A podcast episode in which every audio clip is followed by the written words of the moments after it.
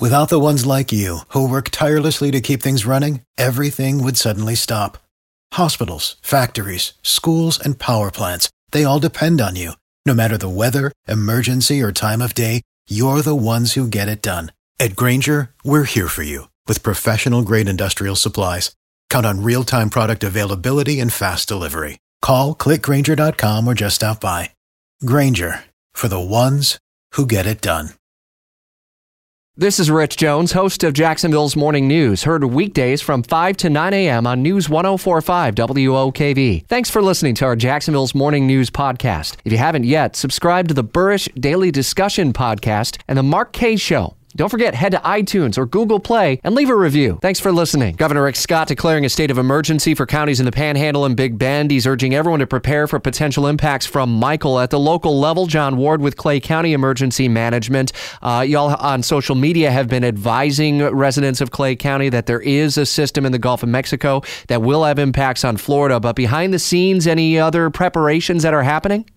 I think right now we are just mainly messaging and then monitoring very closely.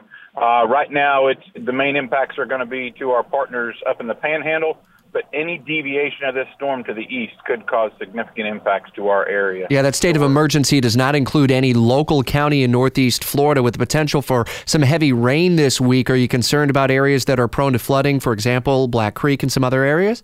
So Black Creek's actually at a good stage right now. I think what we are watching is uh, we're at astronomical tides or king tides. Uh, so along the Atlantic coast and then along the St. Johns River, uh, tides are higher than normal. So if we start seeing any type of impacts uh, in that area, we could potentially see some flooding. But the Black Creek basins are low right now. As the forecast changes through the day today, John, what's happening behind the scenes with Clay emergency managers? And not to speak for other counties, but what conversations are you having with your partners in St. John's, Duval, and elsewhere?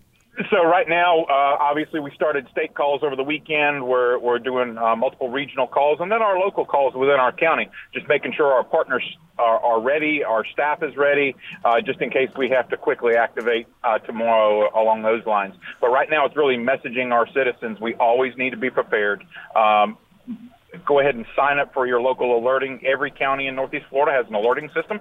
Ours is at alert.claycountygov.com, and just really be prepared uh, have your 72 hours worth of food, medications, those type things. Have all that stuff ready now so there's not a rush on the stores if for some reason this thing shifts to the east. John, keep us up to date uh, with uh, what's happening in Clay County, and we'll certainly be checking in with all of our county uh, partners over the coming days as we track the potential local impacts from Michael.